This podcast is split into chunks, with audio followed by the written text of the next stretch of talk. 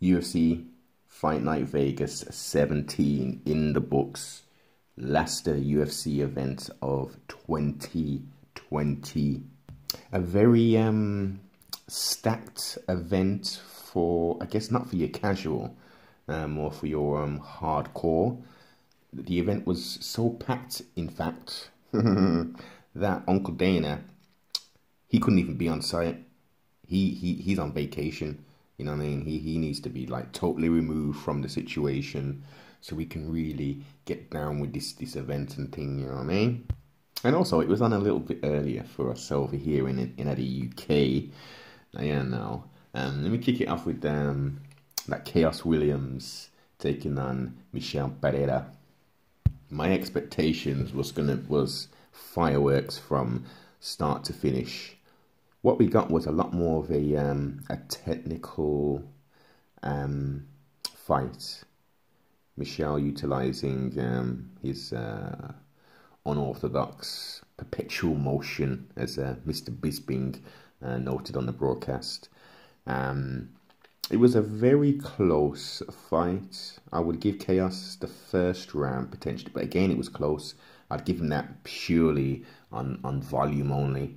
Second round again, pretty pretty similar, a little bit more volume from Khaos but um, Pereira was, you know, he was he was doing his thing, man. He was doing his thing. I don't think he was letting off as much as he should. He should have increased his volume, but got the takedown, I think, which stole that um, second round for him.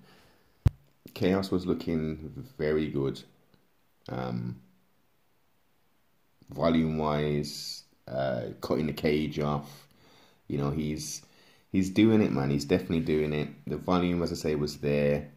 Um, third round, Pereira came out loose and he was doing all those little things, those acrobatics. And one thing I, I, I kind of forgot, his experience level is like 26, the 26 plus professional fights. Um, you know, I mean, we've seen him in the UFC, what, four times now? Um, he's, he's, he's, he's crafty, man. He's crafty, and I think, was it Gerald Fitch, well, Fitzgerald, whatever his name is. My the other um, broadcaster was saying he's the, the busiest um, Pereira has been is nine consecutive fights in one year, which is, you know, that's old school. That is, you know, the difference was the distance control and the takedowns, which I think secured the victory for um, Pereira. He got it done. Two quick takedowns towards the end and finished off in ground and pound. Um, close fight, most definitely. and I was thinking, please don't make it go to a draw because you know. Uh, but it could have, it could have went that way. Volume wise, depending on how you're looking at it, people would have scored it for, for Khaos Williams. I think it was. Um, I think he's going to learn from from this fight. He's going to go back to the drawing board. Um, he's only he's only pretty new within the UFC what, third fight or something like that. So we're going to see a lot more from um, Mr. Khaos Williams. But impressed with um, Michel Pereira performance in regards to not gassing himself out, being a lot more strategic. Um, I think he could have mixed up a little bit more of the acrobatics, but if he ain't, you know, bringing forth fruit, i.e., causing damage, you know, you really got to pick your spots. And I think he's um, he's definitely improved a lot and very interesting to see who's next on the list in that welterweight division. Let's jump all over the place. Let's jump straight down to the prelims. Showtime Anthony Pettis taking on Alex Morono. Interesting to see him on the prelims, but I think it was because it was a, uh, a, you know last minute kind of fight. So Alex Morono and the first round looked fucking vicious, man. he the back take was ridiculously slick. Um, clearly won uh, won that round. Uh, maybe even a 10-8 or something like that. But you know, Anthony Pettis, who's known as a striker, he's he's he's you know his submission defense is pretty good as well. Um, you saw the improvements he's talking about over the uh, the the fight week He was talking about the sports psychologist who's gone through and all that, um, which is helping him to visualize and get back to his um, his old ways. Um, we didn't see exactly, you know, that flashy shit and all that, but we're seeing a mature fighter in regards to Anthony Pettis. Um, and he got it done, man. He got it done. And he got it done at 155 as well. I think the last fight he had was was that uh was it Cerrone? Cerrone or something maybe or yeah, because it was he did the 170 and was getting battered by uh, Wonder Boy, and then did that Superman punch off the cage and ended the thing. Um, if he didn't do that, he was getting battered for the whole thing still. Again, good to see him getting them challenges. He's talking about staying at 155 and making a run for the belt. Um, at 155, with the level of competition that is um, currently in the division, it's going to be tough. He's still going to be a name which is going to be around, but whether whether he's going to make that um, get to that position to get that title shot again, only time will tell. But there's a lot of these youngsters now who have coming up. You know, like um, Alex Morono, he came up studying.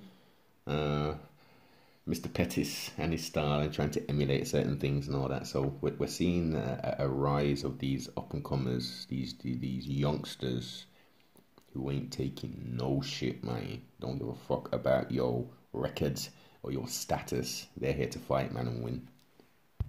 Rob Font took on Marlon Moraes, who has a um, a very good record a very good record, former as it World Series of Fighting champion and all that shit.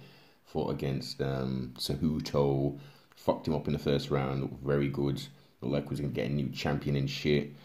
Um, didn't go his way, obviously. For who did he fight? For um, Jose Jose Aldo, the King of Rio. Many people say he lost that. Was competitive, most definitely, but he got the victory on that. Rob Font is coming up, man. It's like some kind of silent assassin. He's he's been improving constantly. Um, coming into this fight, for me, it was a pick 'em because I knew how hungry uh, Rob was. Very skilled boxer, heavy hands. Um, Marlon Moraes, heavy hands as well. It's, more the the the, the kicks that switch kick that he's got. Uh, very well rounded fighter. I kind of, as I said, it was a pick 'em, but I kind of gave the edge to uh, to Moraes. But Mr. Font, I was definitely not sleeping on him, and he got it fucking done, man. Uh, DC and all them were saying he was out. You know, they could have stopped that shit um, sooner.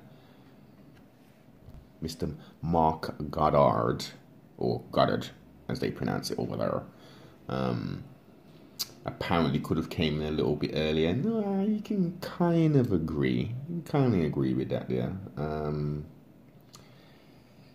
yeah, what's next for Marlon? We we we we've definitely got. We, and the mad thing about it is Marlon has beaten the number one contender in Aljamain Sterling, Aljo, the Funkmaster. Um, that fucking head kick um, he's beaten a lot of top guys, but it's a new day. It's a new day, man. New generation. Um, these these little youngsters, man. These boys who don't necessarily have the big names and stuff, they're steadily perfecting their craft and putting in that work, man. Uh, excellent victory. Who got next?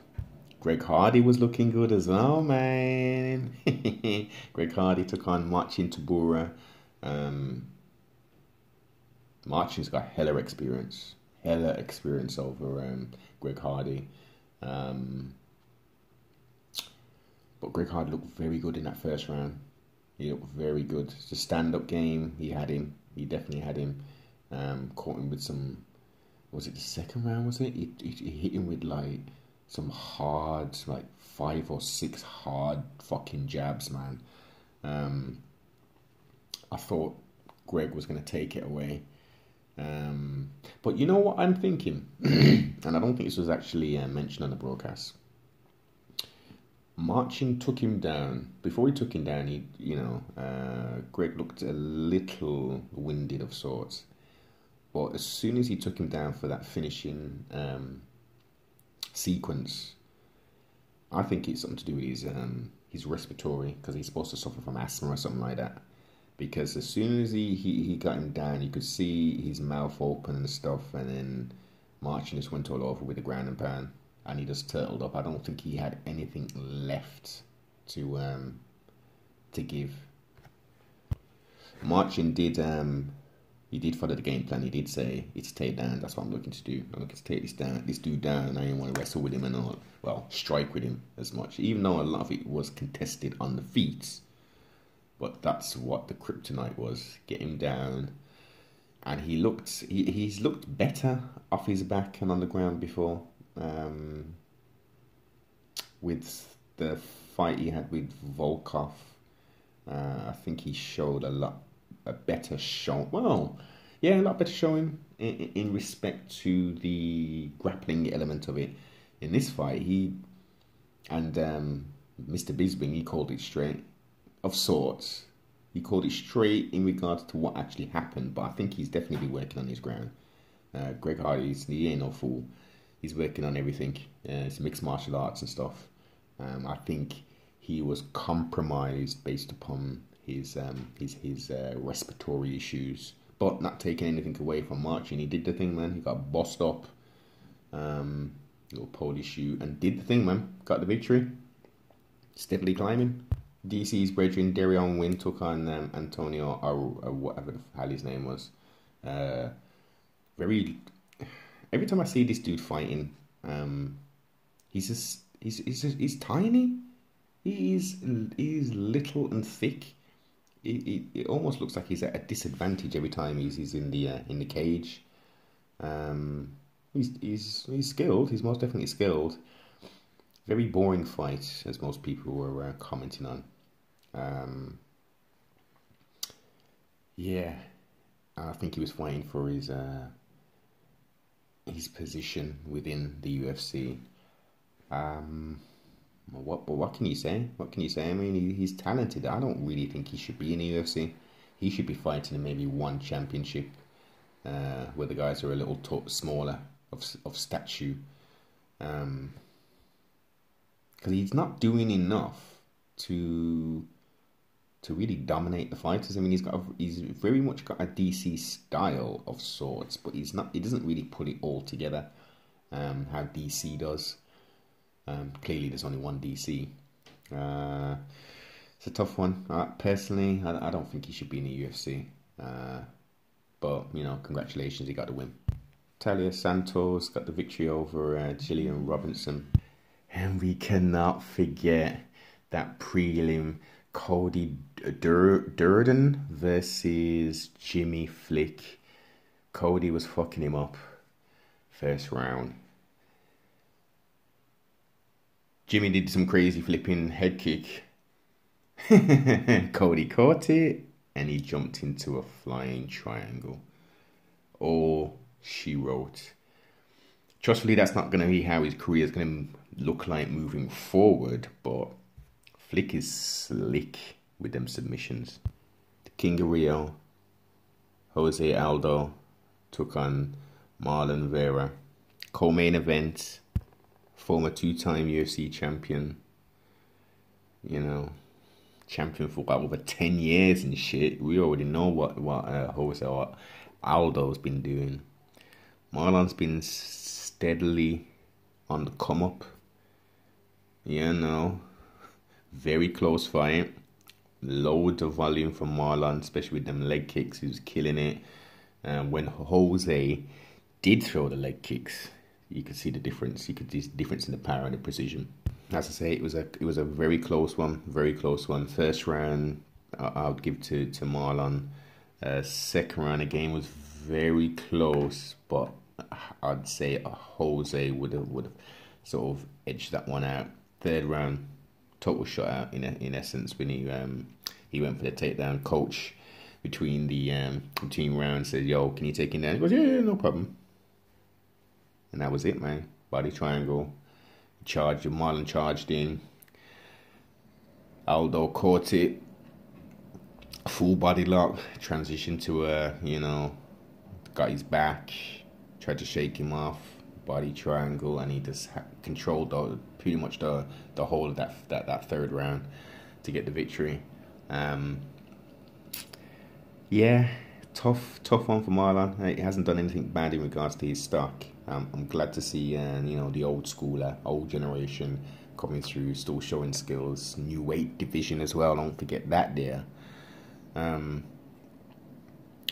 Jose should have had those losses on his record, man. I mean, obviously the, the PTM one he gassed out towards the end, um, but he beat he beat Marlon, Marlon Moraes interesting times, man. Interesting times. I don't think he's got enough in the tank to uh, to regain that. It will be competitive. It will be competitive.